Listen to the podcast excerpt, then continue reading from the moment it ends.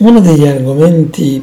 mm, maggiormente presenti eh, sui mezzi di informazione, qualsiasi eh, noi prendiamo in considerazione, negli ultimi tempi è stato sicuramente quello delle famose zone 30. Cioè sembra adesso che sia scoppiata questa moda di abbassare il limite di velocità, soprattutto in città, in alcuni punti delle città, a 30 km h Perché? Perché giustamente insomma, si, pensa, si pensa che questo faccia guadagnare in termini di sicurezza stradale, in termini di inquinamento, in termini di mobilità sostenibile. Per carità, è un punto di vista, ma è sicuramente un punto di vista che dobbiamo domandarci se corrisponda a realtà, a verità. Al di là del, dire, delle posizioni preconcette per cui c'è chi si schiera eh, pro e chi si schiera contro proprio per, per assunto e non ragionando, noi ci vorremmo un attimo, come dire, ragionare sopra. E ehm, ragionare sopra alla luce non solo dell'ultima città, grande città che ha eh, messo in atto questo tipo di organizzazione, Bologna, tanto per essere chiari, perché è comunque un caso a sé, è un caso come tutti i casi sono casi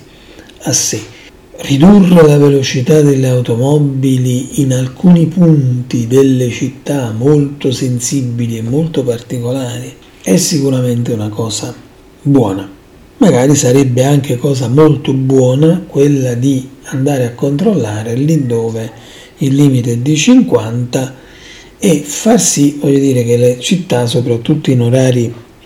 notturni o in orari particolari, giornate particolari, non diventino delle piste da Formula 1. Poi c'è da dire che sicuramente va fatta tutta una sorta di educazione stradale ex novo per far capire a tutti gli automobilisti che magari quando c'è una segnaletica orizzontale è il caso di eh, farci un po' d'attenzione. Se ci sono quelle famose strisce bianche per terra, tanto per dirne una, il codice prevede che bisogna fermarsi se nelle approssimarsi, se nelle vicinanze ci sono persone che sono nel procinto di attraversare. Ecco, questo mi sembra una di quelle cose veramente, come dire, fuori dalla grazia di Dio perché succede molto, ma molto di rado. Quindi cominciamo a capire che il rispetto delle regole va sicuramente implementato. Ma ste benedette zone 30, quindi zone a 30 all'ora, sono realmente zone che eh, abbassano l'inquinamento? Qualcuno dice abbassando la velocità si riducono i gas di scarico, si riducono le emissioni e anche l'inquinamento acustico perché chiaramente non ci sarà tanta rumorosità. In realtà questa è una cosa sulla quale bisognerebbe andare a fare degli studi seri perché se è pur vero che si abbassano le emissioni è anche vero che rimango, come dire, c'è un tempo di permanenza maggiore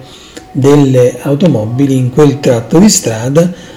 che mm, per percorrerle a 30 km orari sicuramente sarà um, maggiore. Eh, quindi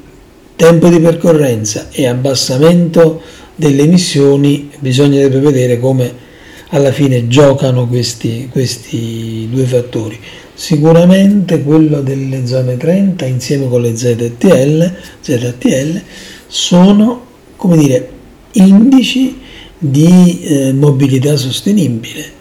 sicuramente possono dare adito allo sviluppo di metodi alternativi di mobilità come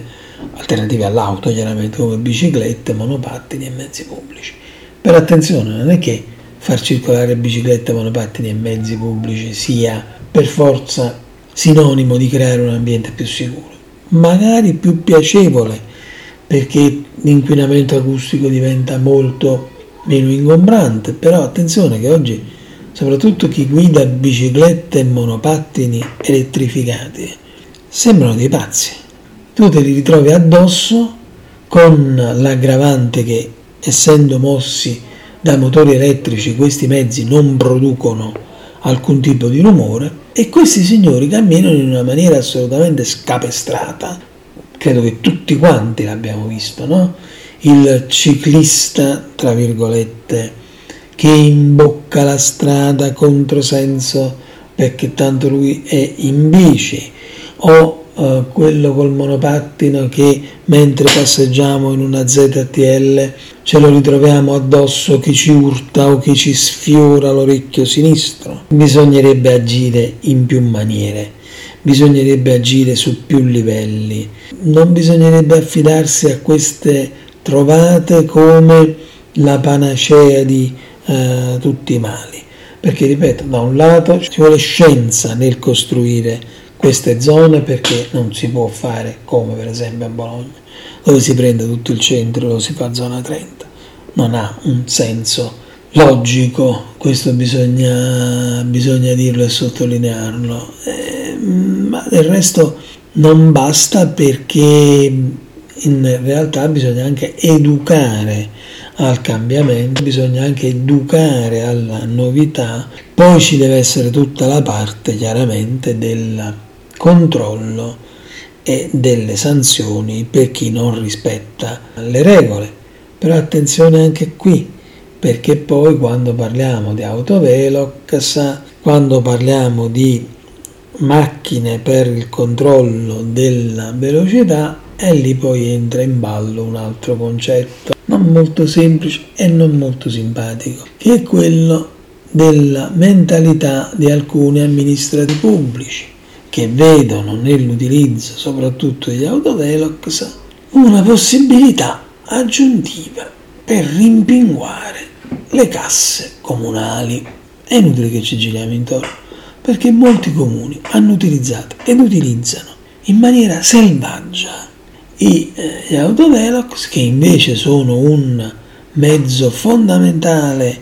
eccezionale di dissuasione per automobilisti così fuori di testa, utilizzano invece gli autovelox per fare cassa. Perché? Perché si cominciano a tirar giù migliaia e migliaia di multe